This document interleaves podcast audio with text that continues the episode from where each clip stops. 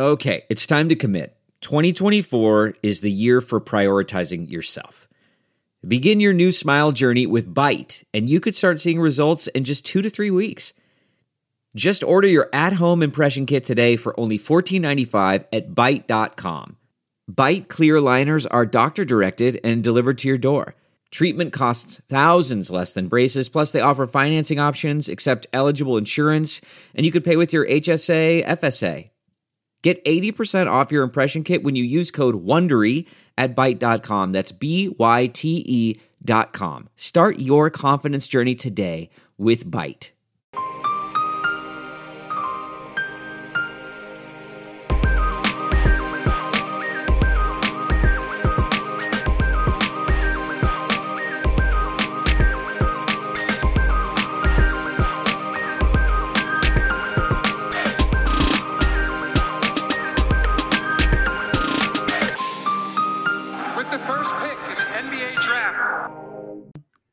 Hello and welcome back to the Prep to Pro NBA Draft Podcast. My name is Ben Pfeiffer, and as always, I'm joined by my co-host Max Carlin. Max, how's it going today? Doing well, Ben. How are you?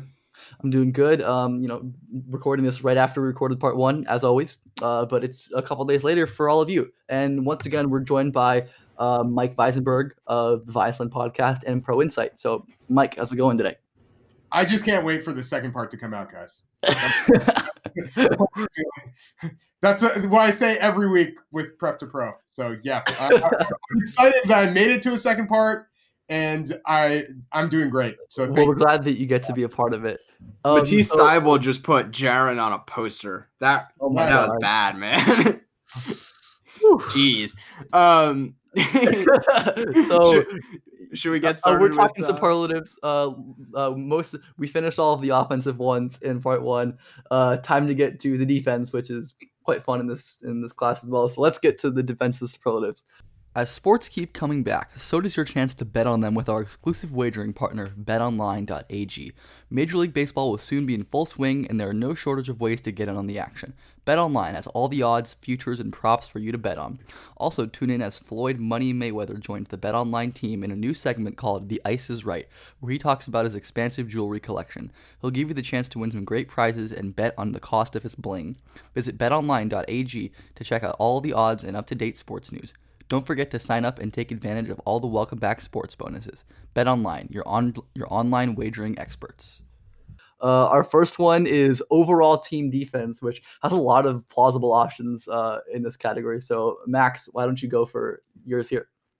Oh my lord, that Thybulle dunk! I just- Damn. yeah. So so I considered a, more guys than I thought I would for for this group Uh because there are I think a lot of good candidates. Uh, and at number one, it, it was actually a surprisingly difficult decision, but I ended up going with Devin Vassell. Um, just um, a just god tier instincts. Um, his ground coverage is unbelievable. Like you, he shouldn't. It's not just that he has a sense for for when to rotate and when there are opportunities for him to blow out for him to blow up actions while working off the ball, but it's that he has the ability to cover the entire floor and then recover off of that and prevent his man from doing anything if the ball you know finds its way to him. Uh, he is remarkable on that end of the floor. Uh, and I, I'm I'm recently I've been thinking a lot about the kind of floor that that gives him for NBA impact, and I think that it's really high. Uh, so I, I I think Devin Vassell is a remarkable talent on the defensive end, uh, particularly as a team defender. He is very very special. Um, then I had Xavier Tillman. I did consider him at number one because just he's a big man and his rim protection is so good. But yeah, the way that he can impact shots at the rim with timing, length, and intelligence is unbelievable. He is a ridiculously good rim protector uh, when working off the ball. And then just not even making plays, but just like tagging cutters and just sinking down to you know to take away various things. Um, just the way that he just consistently makes rotations that aren't necessarily flashy. Um, the the way that he denies passes with his length. Uh, you know, these are all small value adds, but he's doing it all the time. Um, so I think he's he's really an exceptional team defender. uh, left him out. Uh, didn't end up with him number one just because maybe with with the lack of vertical, he doesn't quite have the ability to to really impact shots at the rim necessarily to the same degree. But I mean, with, with his length, timing, and, and intelligence, I really do buy him in that regard as well. Uh, and then finally, I had Okoro. This was a bit of a tough decision. I thought about uh, I thought about Denny.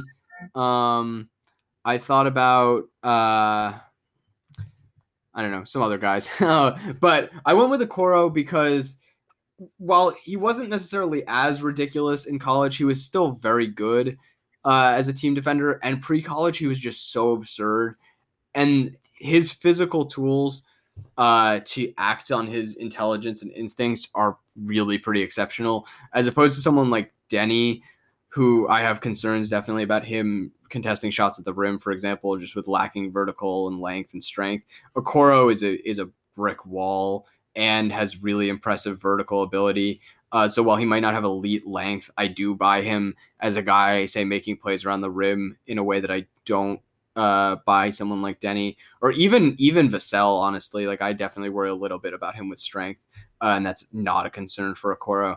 So yeah, I, I deferring a little bit to the pre-college with Okoro since his role at, at Auburn was more like on-ball stopper, but I, I I'm comfortable with the projection of him as a really, really good team defender as well. Uh, Mike, you want to get into yours?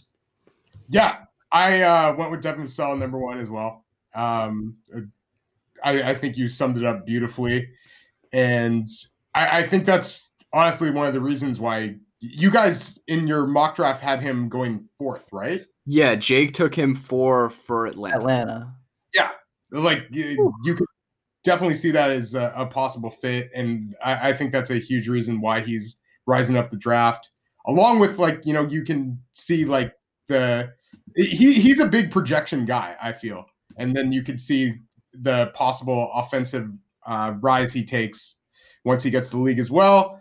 The guy I had two was um, I, I, I like your choice of Tillman, and I, I think with uh, as far as the positional uh, fit in the NBA, and you know he, will likely have be a necessary part of defense, maybe even more than this player. But I went with Tyler Bey, and I think that's going to be a huge part of what he is in the NBA, and you know what would get him uh, a roster spot for years.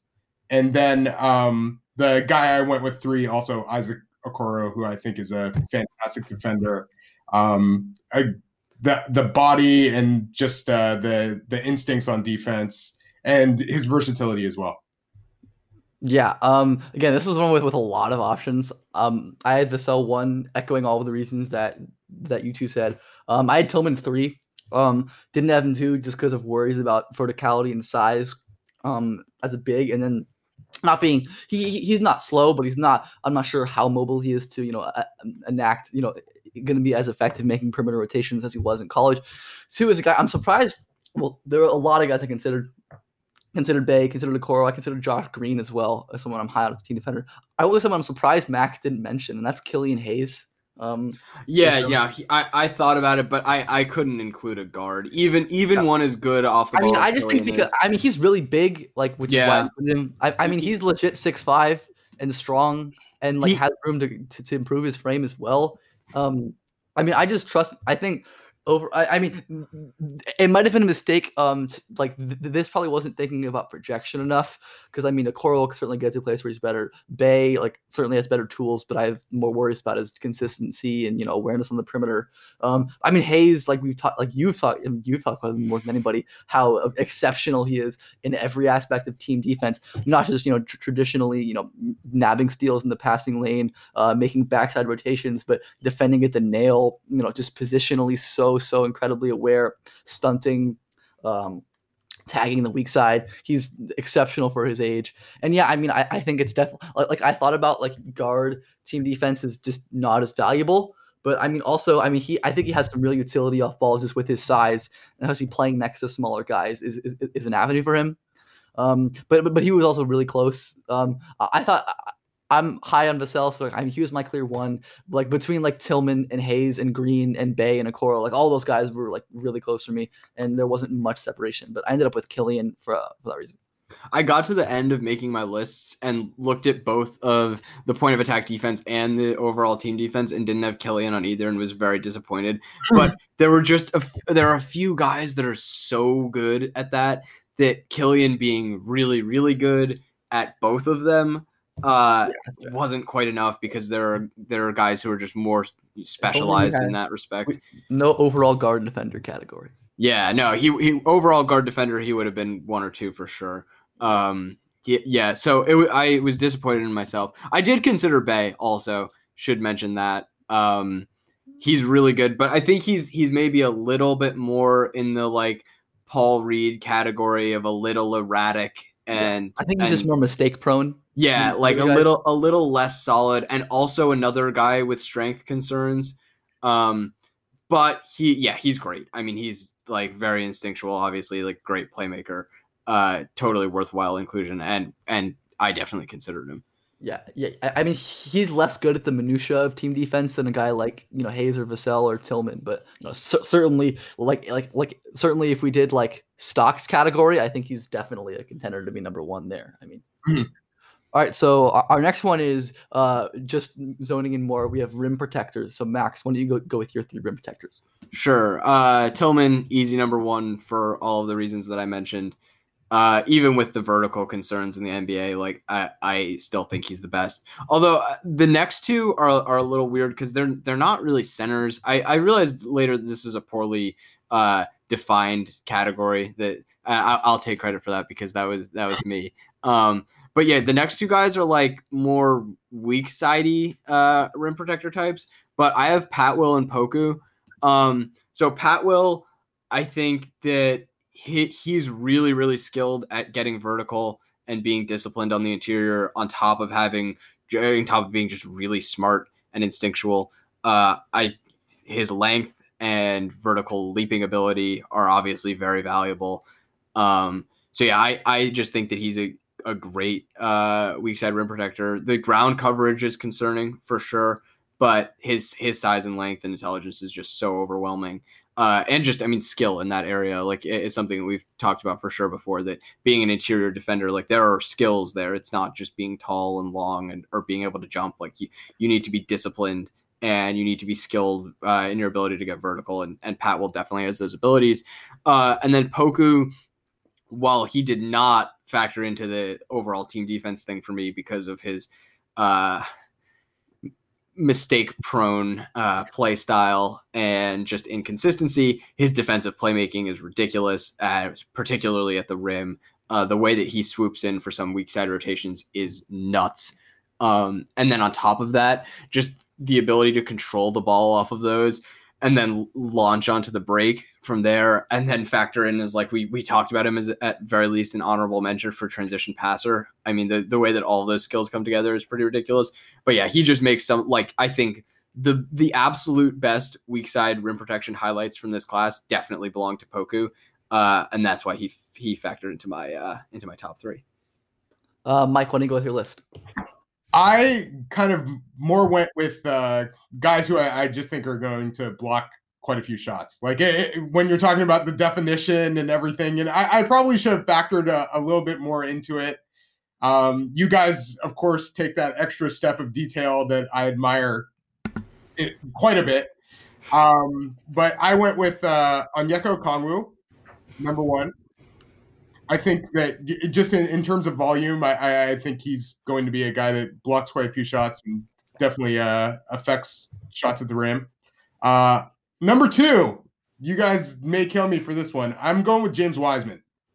I just think he's big, and I like. I, I feel like eventually he, he he's going to get it together. And you. I, I know you talk about how long it takes him to load, everything like that. I think even uh, the nine three and a half, like standing reach, I think it's even taller than that. Like the guy is really big. He moves well enough, and they're they're whatever defense he's going to be in, they're going to plant him at the rim, and uh, that like that's his journey towards being an effective NBA player is being able to do that. Um, and then three, I went Xavier Tillman. I, I just think he, he's so smart. Um, and has always just had great instincts as a rim protector as well. So that's where I went with uh, that category. Yeah, I also had um, Onyeka number one, uh, same as you, Mike. Uh, just talking about projection, uh, someone who I buy a lot. You know, already very, very impressive instinctually. You know, not perfect vertically, and you know, is occasionally a step late, but is also you know for, for a freshman, um, I think his timing is overall pretty good, along with the quick leaping. You know, I, I think he's particularly good at like picking which hand to contest with, and like that's a that, that's another like minor skill that he's really that he's really exceptional at for, someone as young as he is. Um, again, size and length a little concerning, but in this class, um, I struggle with the options. And again, I, I, I probably took this a little more as like interior than weak side rim protectors. You know, we could divvied this up. You know, we, we could do that in a future episode uh, more specifically. But yeah, Yak is my number one, uh, and then Tillman was my two, my number two as well. Yeah, more, but like, like definitely not a dis, definitely not like a strong two, just because I do have concerns about the verticality um, overall.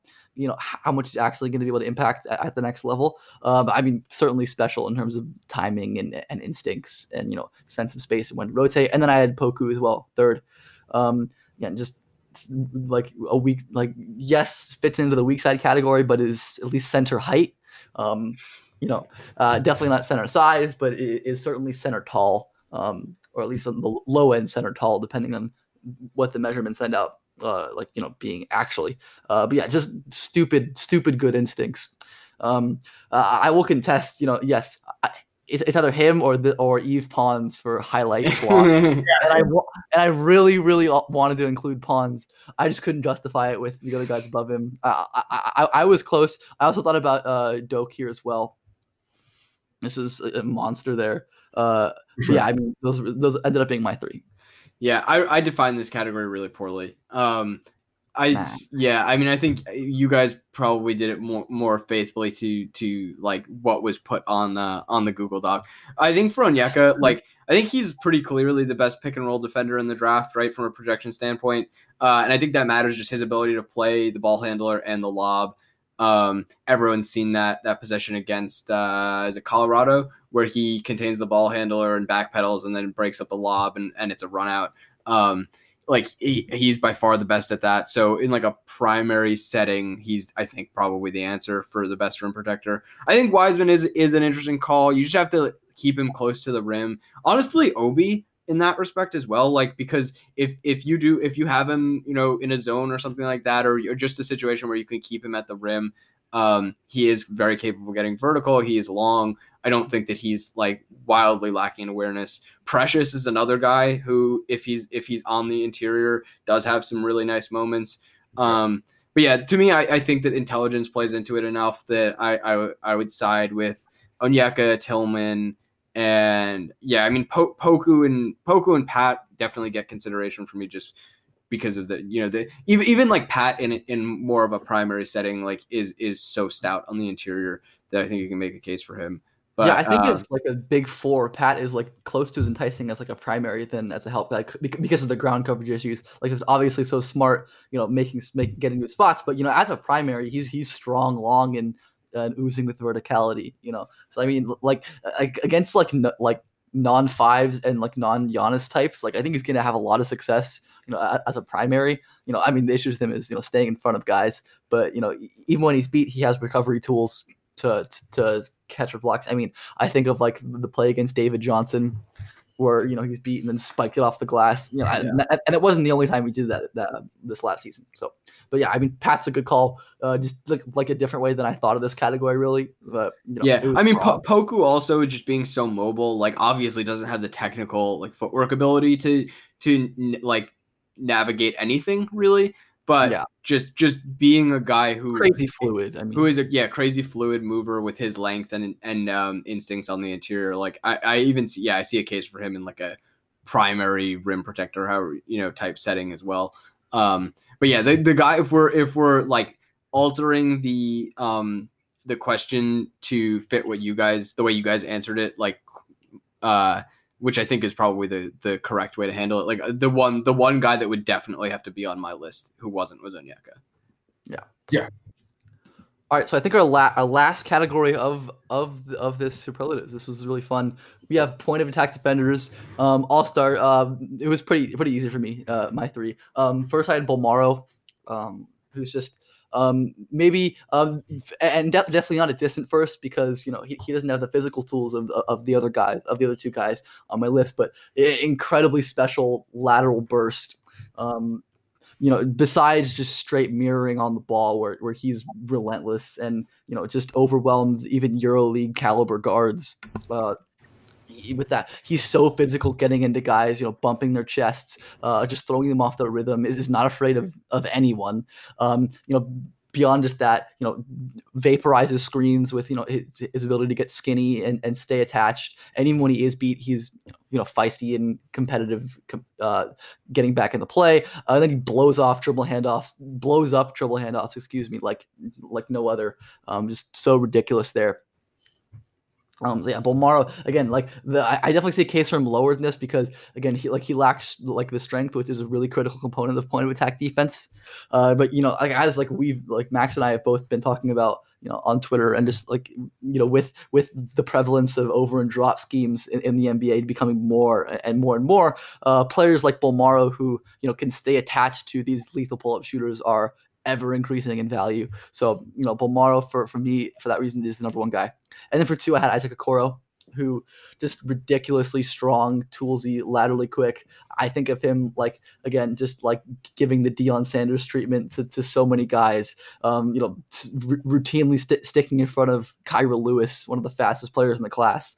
So many examples of him just being overwhelming, even if he's not technically per, per perfect. You know, he he can overextend at times, but again, like vaporizes screens with his strength.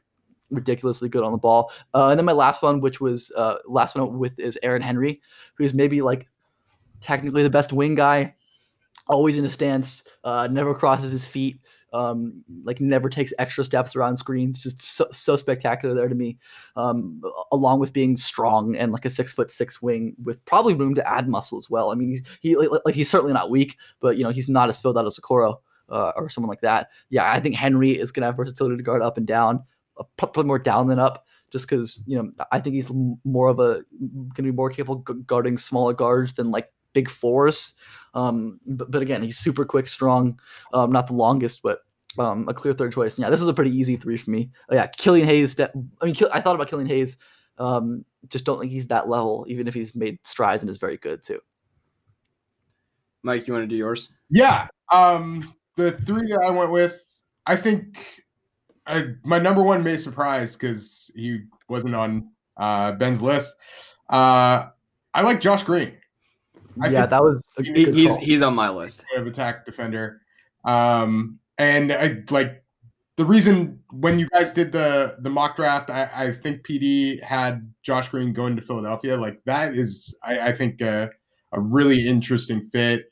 I, I think wherever he goes, like you know, defense is going to be one of his calling cards, and you just kind of hope he improves enough in the other areas. But yeah, like six ten and a half wingspan. I, I love his lateral movement. He really gets in there. And uh, Isaac Okoro was uh, second for me.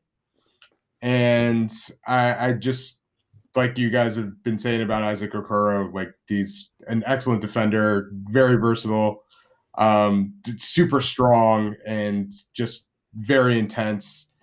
And um, at three, I, I did go with Killian Hayes, and um, yeah, just like you guys have been talking about, he he swallows up ball handlers. His body is fantastic. I'm a little bit worried about Bolmaro's body, and I, Yeah, it's fair. that's like the the one thing I'd say there. I, I think you bring up some fantastic points with him as a point of attack defender and just in general as a player. Um, yeah, and he's probably a guy that I need to see a little bit more of like recently. But yeah, just um, th- those were my three choices for this category, and uh, I think just three really solid defenders at the point of attack. Yeah, I like both of those lists, and mine is pretty similar. Bolmaro was the clear one for me, but I think that the phys- the strength concerns are very legitimate. What I will say for anyone who is a little lower on Bolmaro, if you have only seen FIBA try to find some of the newer stuff with uh, with Barcelona two or with um, with Even the EuroLeague, there's a couple of EuroLeague ones on there. all of his minutes with the senior team, I think, are available on YouTube. It's just every single game is is not that many minutes, uh, but I think they can be found. Uh, he's yeah, he's made a lot of strides. Um, and like while while the point of attack defense was very good with FIBA, I think it's at a different level um, with um, with Yeah. Barcelona, and it's being done against EuroLeague caliber guard, or I mean not EuroLeague caliber, EuroLeague guards. Um, yeah, I'll quickly say it like like my strength concern is a little lessened by just the fact that like like he's like giving like you said EuroLeague guards so so much trouble like that. I mean Yeah. that's that's so impressive to me. The aggression certainly, I, I think, works in his favor. Yeah, so he is a lateral freak, but like Ben mentioned, he um his physicality on the ball is so like he just is such an asshole as a player. It's amazing. Like he tries so hard. It's, he tries so hard and his awesome. energy is limitless. It's absurd. Like he I puts guys into a full against him. court press, but like actually bothers them. It's not a token press. Like he actually bothers guys. Um like it looks so miserable to play against him. He blows up every single DHO. Like if if He's if like Leandro real Ashton Hagans. Like his point of attack defense is like what people think Ashton Hagans' point of attack defense. is. yeah like it, it just seems so miserable to play against him and and like he yes he's a little too aggressive sometimes but he it doesn't come back to bite him really all that often like people people don't really take advantage of the of the aggression so like he's just beating guys to spots constantly he's making guys wildly uncomfortable uh, i think he's an amazing point of attack defender uh, in my clear one second i had Okoro. Uh, I think he's incredible. It's not like he has the footwork to evade screens. He also can just completely blow through them because he is what six So six two twenty five or whatever. He's enormous. Come on. He's an absolute freak. Can probably Um, squat so much. Yeah, I, I I referred to him the other day as Isaac screens do not exist to Koro. He could Um, probably squat two Leandro Bolmaros. yeah, he he's He's such a freak, and and like Ben said, like I mean, he was sticking laterally with Kira Lewis, and like I I definitely have some some like shake concerns with Kira Lewis, but I certainly don't have straight line speed concerns with Kira Lewis. Uh, relative, you know, like you know, Kira Lewis is a high level straight line athlete relative to NBA yeah, relative to NBA guards. Uh, and Okoro, like Okoro did a number on him, uh, especially in the first half of uh, one of those Alabama games. Um, so Okoro was my number two, also has the positional versatility for him going for him. Uh, and then I had Green three, uh, crazy laterally. His he his hips are so freaky. Like he can turn those things so unbelievably quickly. Uh, again, has strength to blow through screens but he's he's not you know he's not quite as good avoiding screens. He's not quite as good blowing through them as, as these other guys which is why i definitely do see a case for killian especially with volume into account because i do think he's just going to spend a lot more time guarding small wings. I mean not small wings small guards. Uh, but I, I want I do think one of the appeals of of Okoro and Green i and Bolmaro is well I, I mean Killian too really has such plus size for the position is that um these guys can really thrive in that um in the as drop becomes more prevalent in the NBA uh because they have the size to contest multiple guys. So as the as the initiators get bigger like you know Eric Bledsoe is amazing getting over screens and that's that's great when you're contesting Kemba Walker but when you're contesting Jayson Tatum and he's releasing the ball like 8 plus feet in the air or whatever it is um that's like a little less relevant. However, when you when you're talking now about um, you know, a very very large guard in Killian or or these plus sized wings, um, they're a little more capable of no matter who it is who they're chasing around screens, they'll be able to get that rear view contest in. Um, so I, I think that that having the size is definitely going to become increasingly important for these um these point of attack defenders and that was part of the reason that I gravitated toward these guys. But I also think just on the merit of like screen navigation um, and sticking with guys laterally, that uh, these three are the are the clear choices. Yeah, I'll say if there was a closeout category, Green would be like the one by a country mile. I mean, like like his hips are so special. Like his like the lateral change of direction on. We should have we should have had a closeout. We should have had a closeout. Here, impromptu closeouts connection. One Josh Green doesn't even matter. The rest. Uh, I mean, he's so he, like two like well retro like re, well like future throw in Scottie Lewis. Like I don't know. Like Green is so special as like a lateral mover. Um, I I, I included Henry over him. Uh, one like strength was the big differentiator there for me. Um. But again, like Green was a guy I considered. I, I didn't mean like a guy I considered, and probably maybe should have considered more heavily. But yeah, I mean, uh, a, an, an exceptional exceptional point of attack defender anyways Right. so i think that's all we have for our superlatives um Uh, the one thing I wanted to add, and this is just a category I always thought was kind of fun. Um, it was the Jason Maxiell Award, and for those that don't remember, Jason Maxiell was six foot six, and I believe had like a seven three or seven four wingspan. So just i loved him as a differentiation of height without shoes to wingspan. I wish we had the combine numbers readily available, but I, I found three guys that just kind of have like a, a freaky uh, differentiation who all have a chance of being drafted. Some likely will. My number one is Udoka Azubuike. And he at the combine in 2018 measured at six foot ten without shoes, and for some reason seven foot with shoes. Whatever. He's a huge. um, wearing, wearing heels seven seven wingspan. yeah. He has like these enormous arms, so he has a plus nine. Um, the longest I think since I've been doing it, I know that uh, the the one guy Zach Milner has brought up is Doug Wrenn, and I think that's a typo. But he has it- it's from the like a combine like i guess it must have been like 2003 or something where he has like a 13.25 like differential. And I- i saw doug wrenn and then the the differential between like uh that and his um standing reach is like just like a few inches. It's crazy.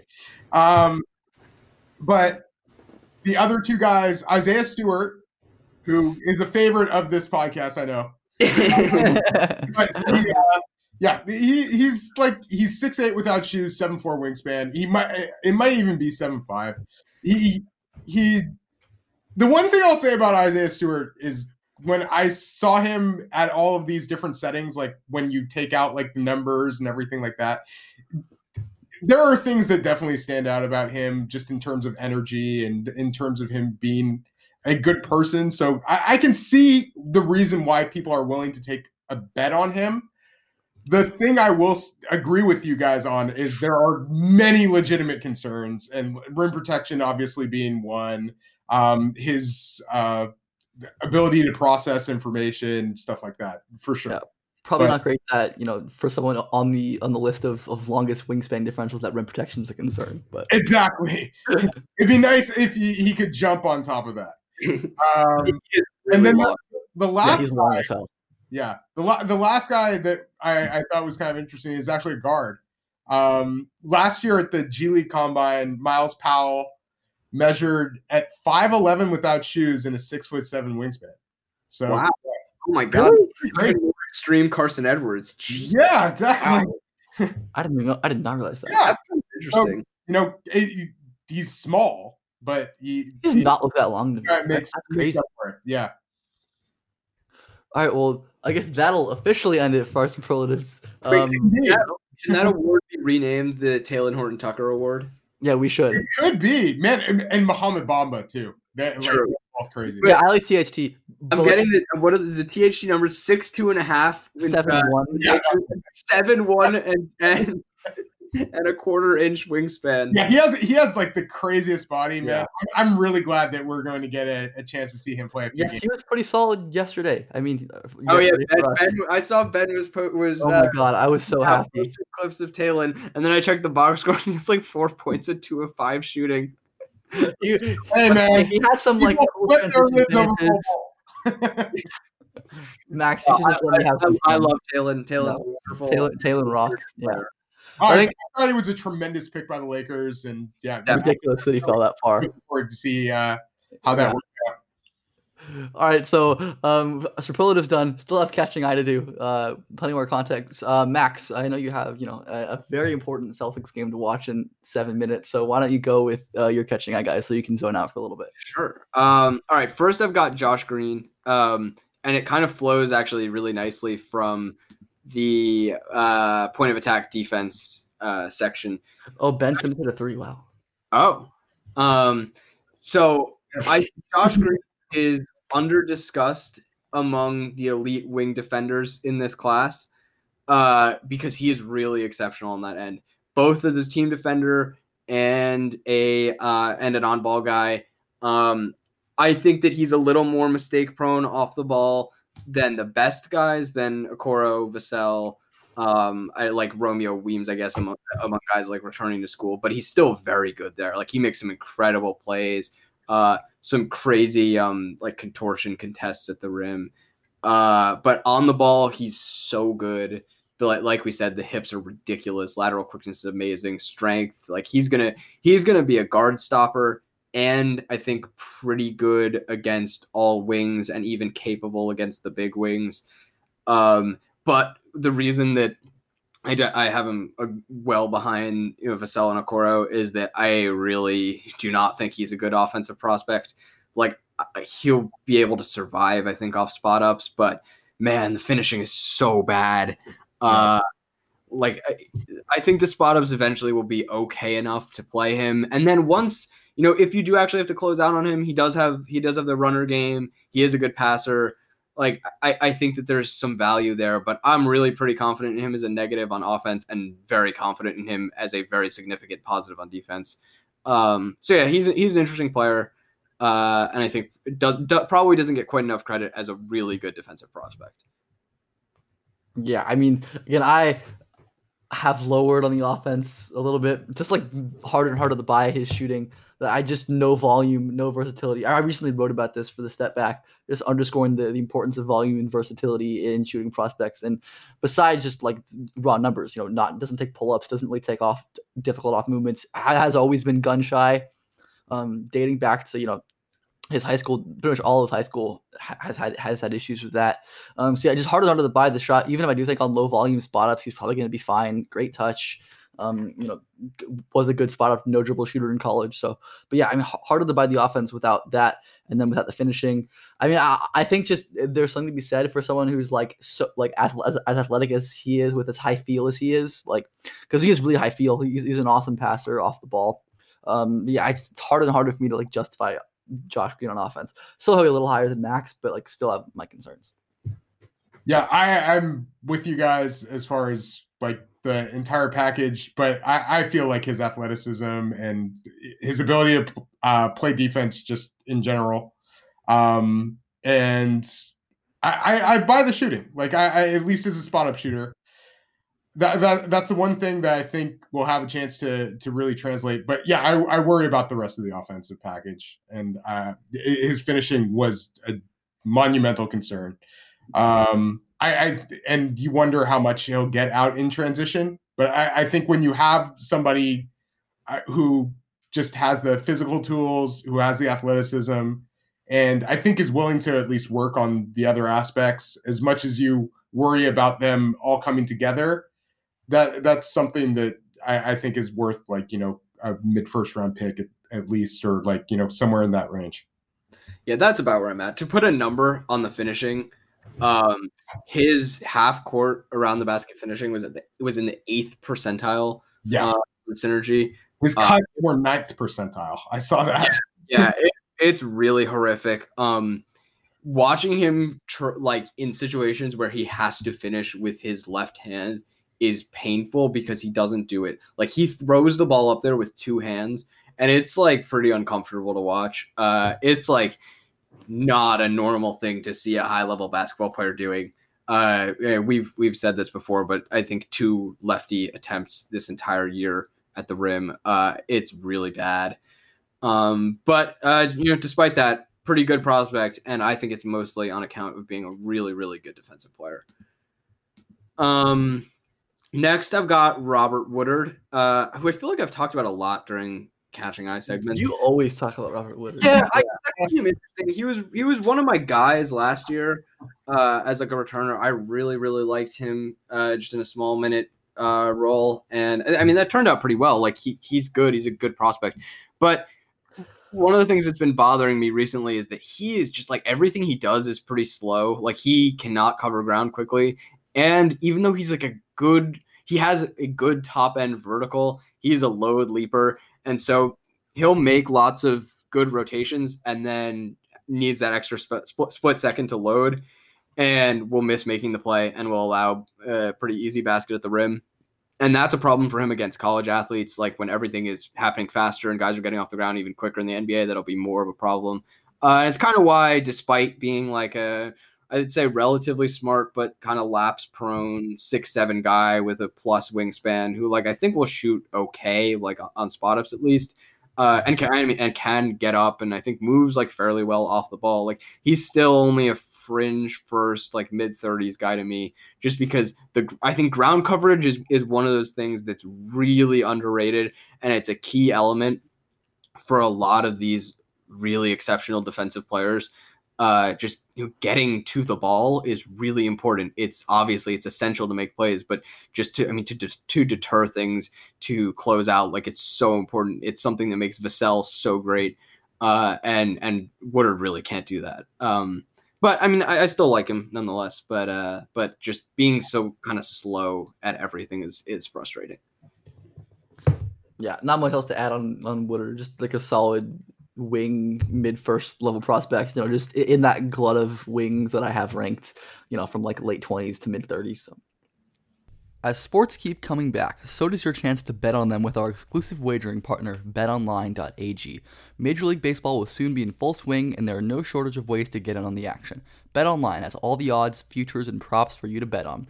Also, tune in as Floyd Money Mayweather joins the BetOnline team in a new segment called The Ice is Right, where he talks about his expansive jewelry collection. He'll give you the chance to win some great prizes and bet on the cost of his bling. Visit betonline.ag to check out all the odds and up to date sports news. Don't forget to sign up and take advantage of all the welcome back sports bonuses. BetOnline, your on your online wagering experts. What's the number one sign of a bad home security system? A home security system that's so complicated you never use it.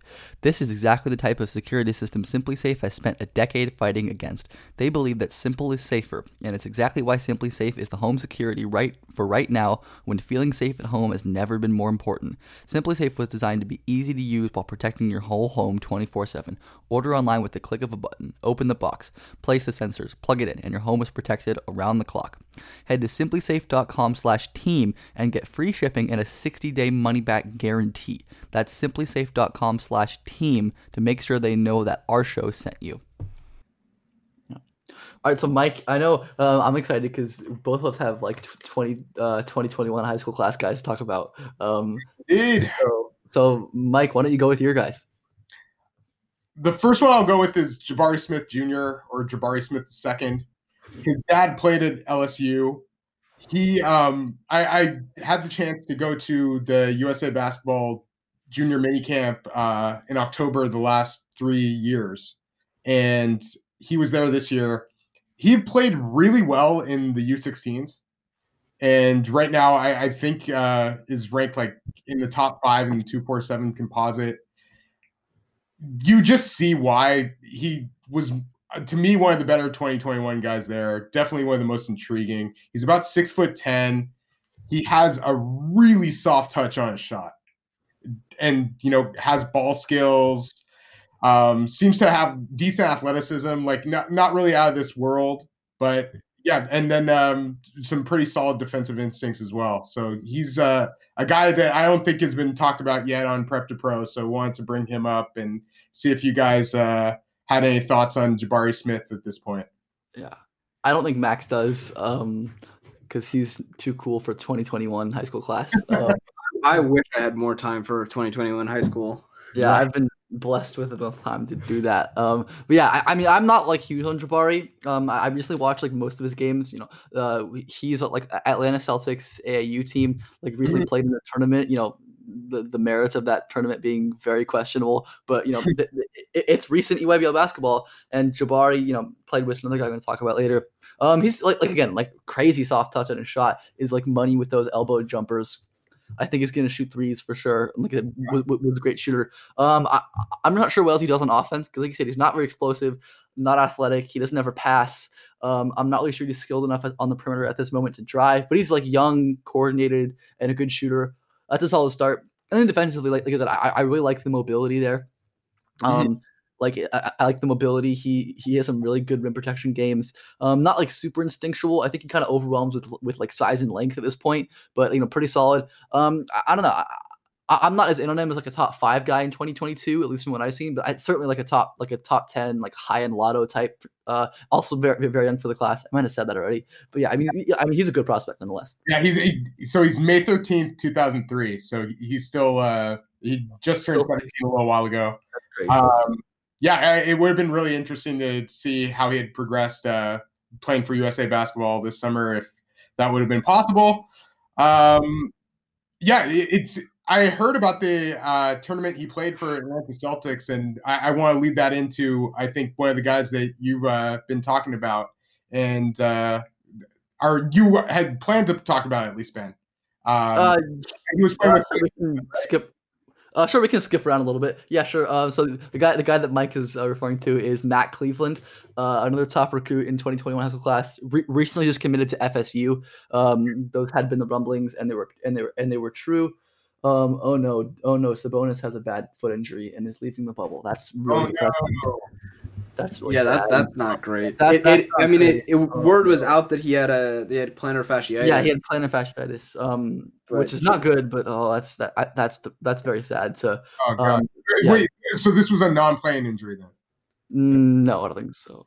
Yeah, I'm not oh, sure. I'm actually had not issues sure. injuries in the season. No, like, I think this one was He wasn't playing when he got hurt. That's why. I no. I don't think so. No, no, because he has No, he hasn't been yeah. playing. Yeah, he hasn't been playing in the No. in the bubble at all. Yeah, Well, Uh, at, yeah. at least it was just like, yeah, okay. could be just more. Yeah, and Come on, guys, the, yeah. the the almost never talked about Pacers fan side of me is, is very disappointed right now. Um, yeah, that that Woj that Woj notification rolled in and and Ben's heart Oh, sank. man. We could we could see it on his face. It was brutal. But Ah. yeah. Yeah, Um, sorry. back talking about Matt Cleveland, who's like not someone I like really adore. Um, this someone I'm actually really confused by and struggle with. Yeah, like I said, FSU commit. Those have been the rumblings, and it, he committed the, like last week. Uh, very great get for that nonetheless. Um, he's he's a real weirdo physically. Six foot six. Um, crazy long wingspan. I, I don't know if you have a number. Um, I saw it measured at like I six ten. Yeah. Um, I don't I'm- believe that for somewhere around there. I don't believe that for a second. It's got to be longer. Yeah. Um, it's got to be longer. He's ridiculously long. Like Yeah. he's he's strong too, vertically explosive, doesn't need load time, but also has no burst and it's kind of clunky laterally to me.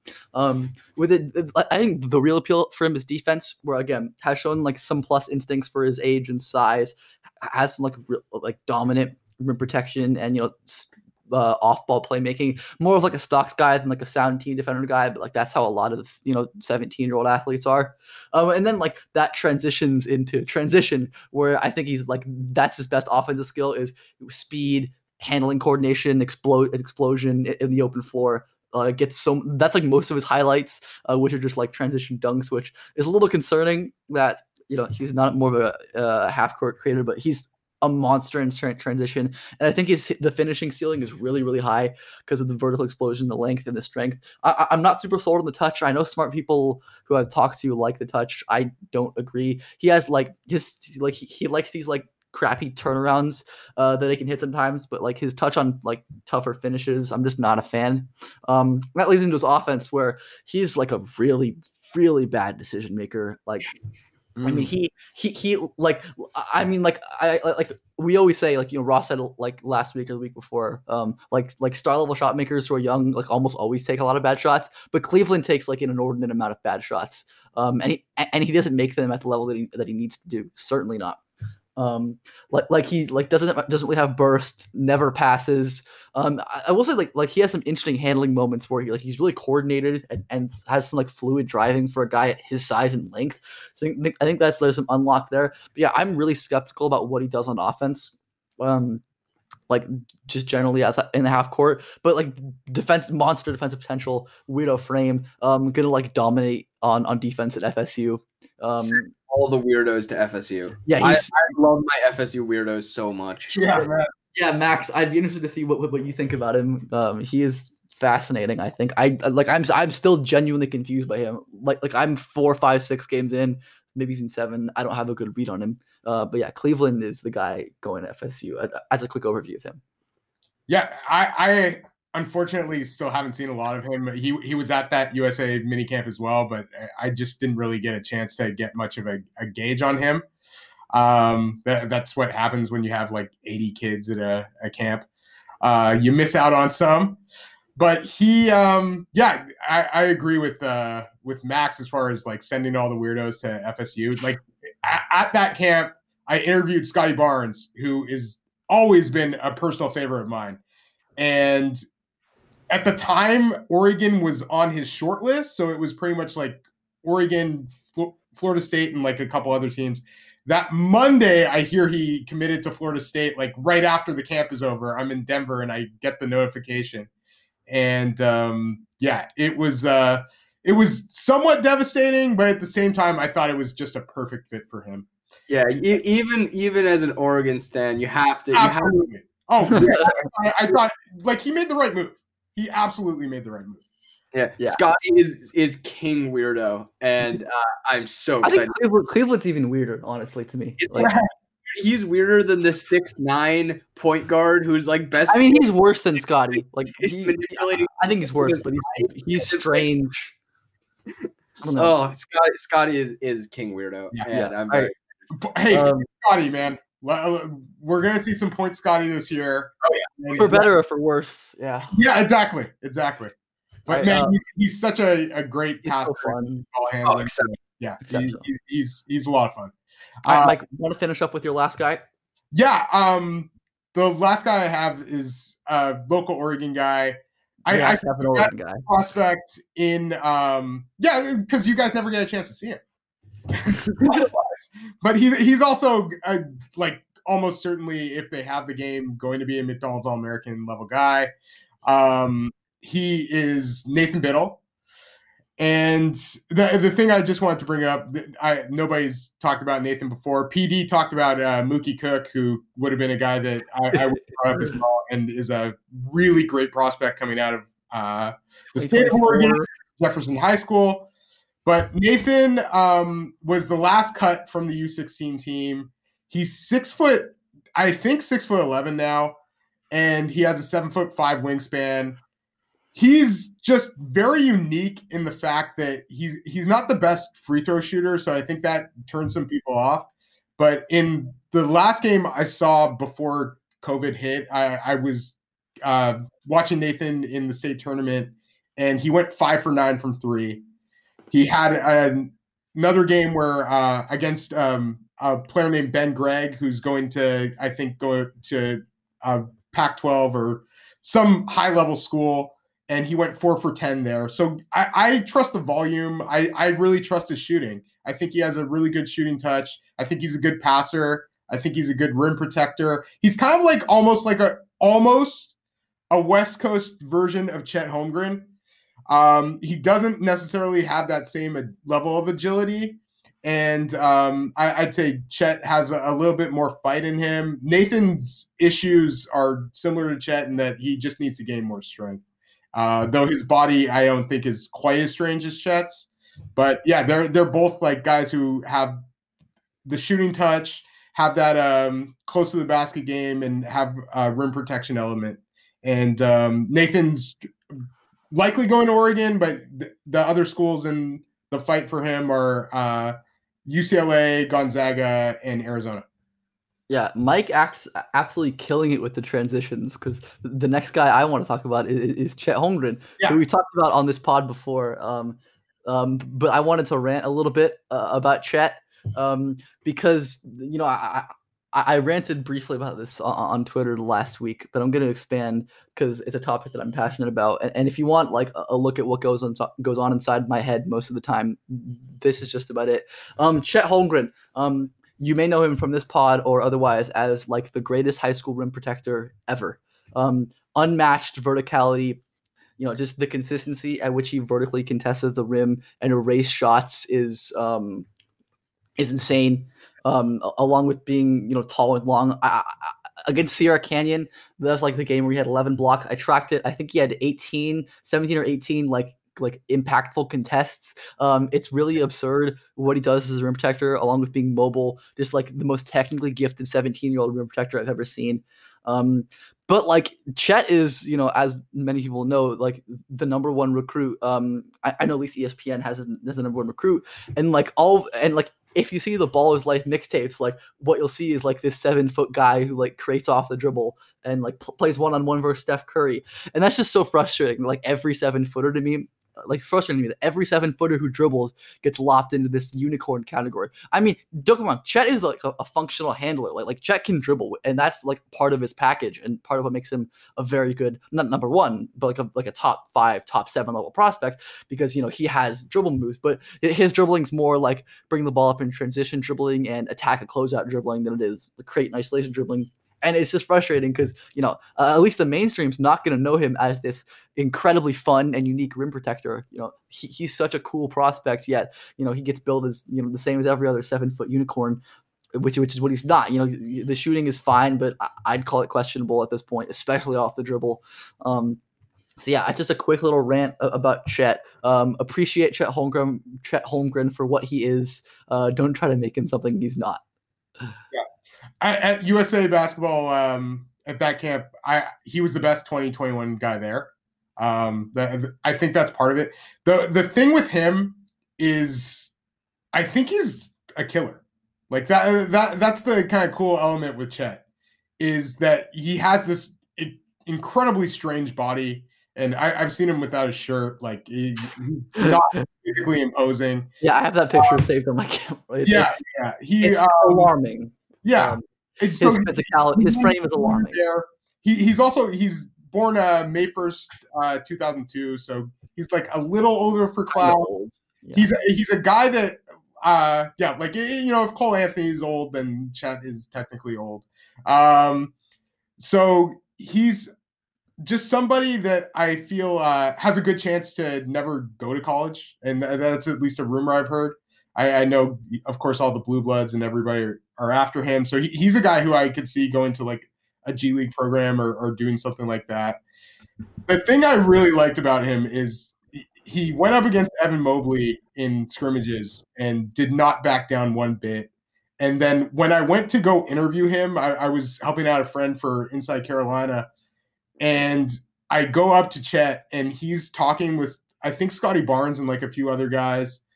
And he was like, "Oh my god, I wanted to block that guy shot so bad. Oh man, oh like he was just so into it. So like you could just tell he loves it. I, I think the the personality and like him being as into it as he is certainly plays a part. And the, Yeah. like that, that's a whole intel thing. One thing I will say, as far as I, I, I saw you tweet about him being the best rim protector that you've ever seen at the high school level.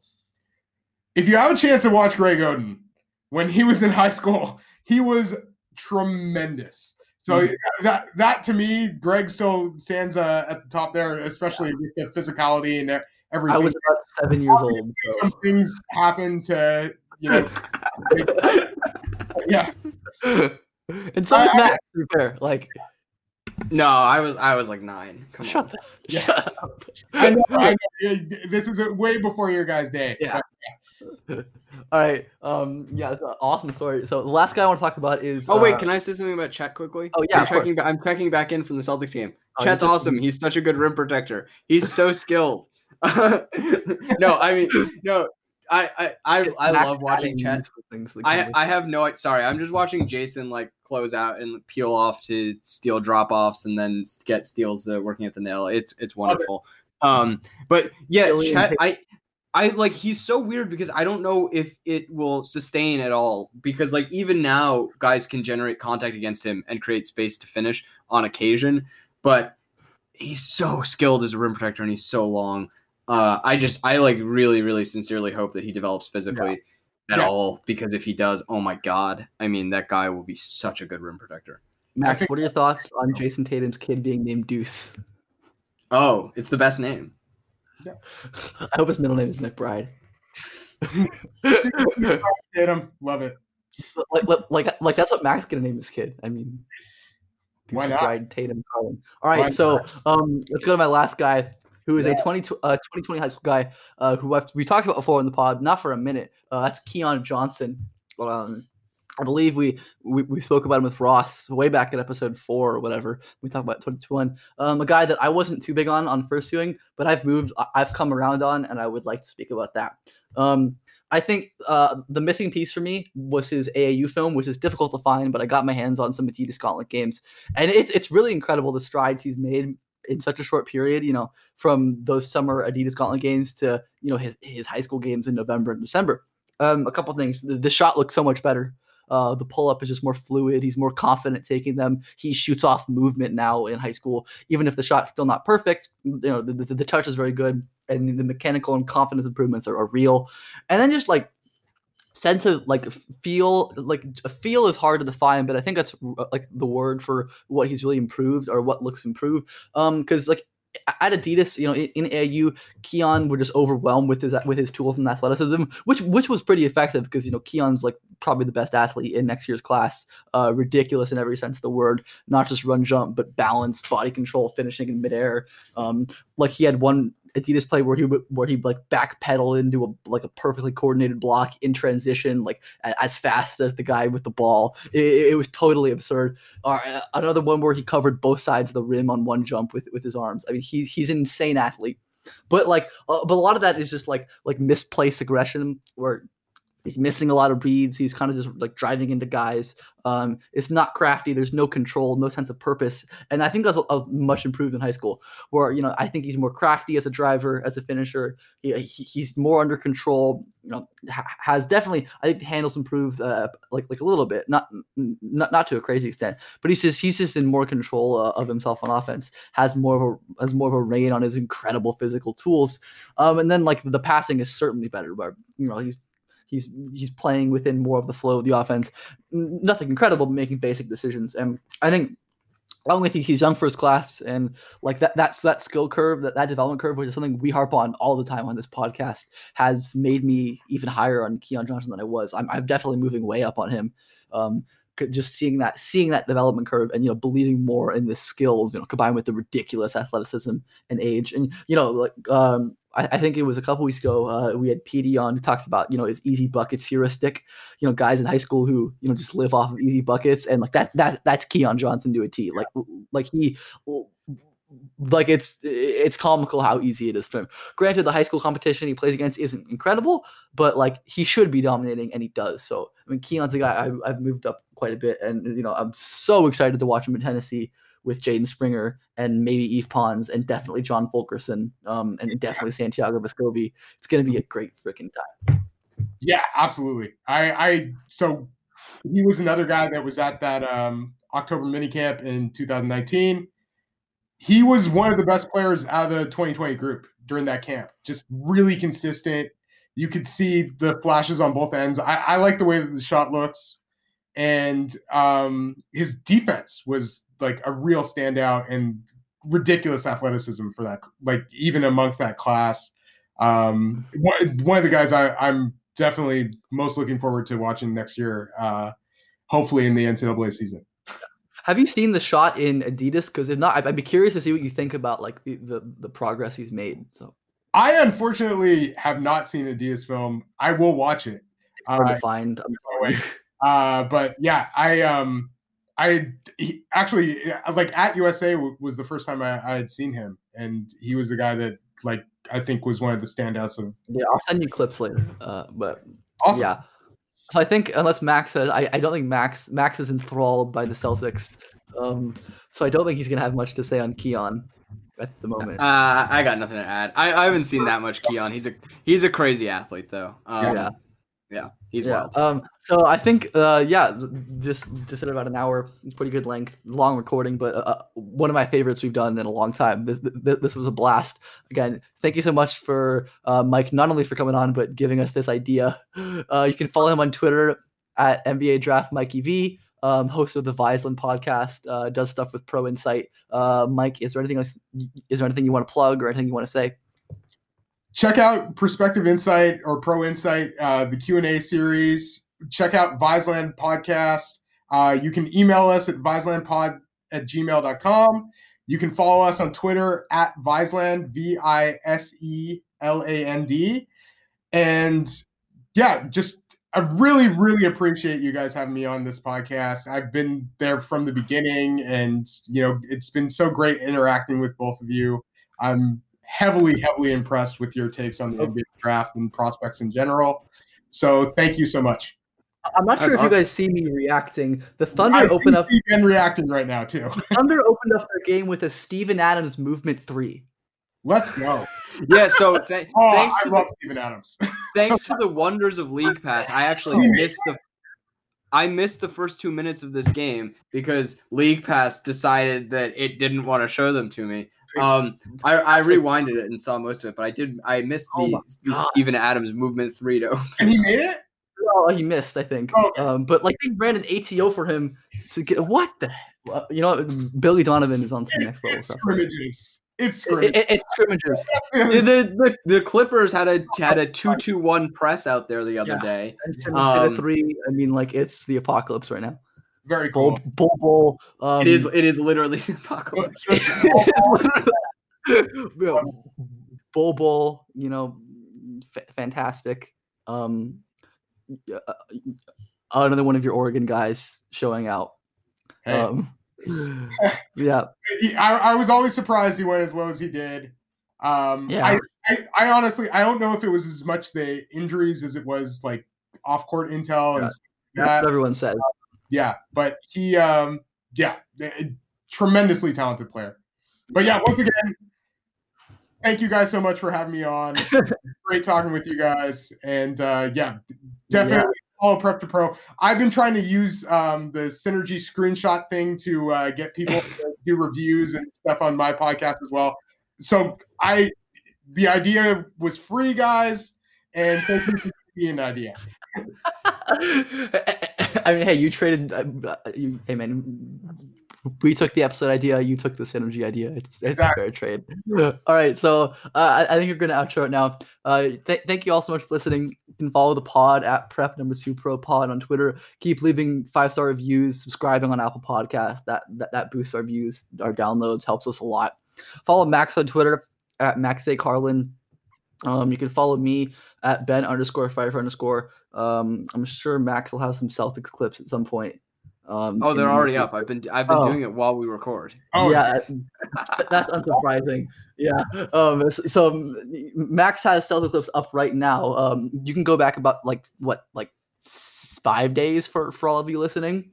Um. And, and go find those clips, and I'm sure I'll have more um in the coming days. So keep an eye on on our Twitter accounts for that. And unless there's anything else you want to say, uh, I think we're good. Nope. Um. So thank you all for listening, and have a wonderful day.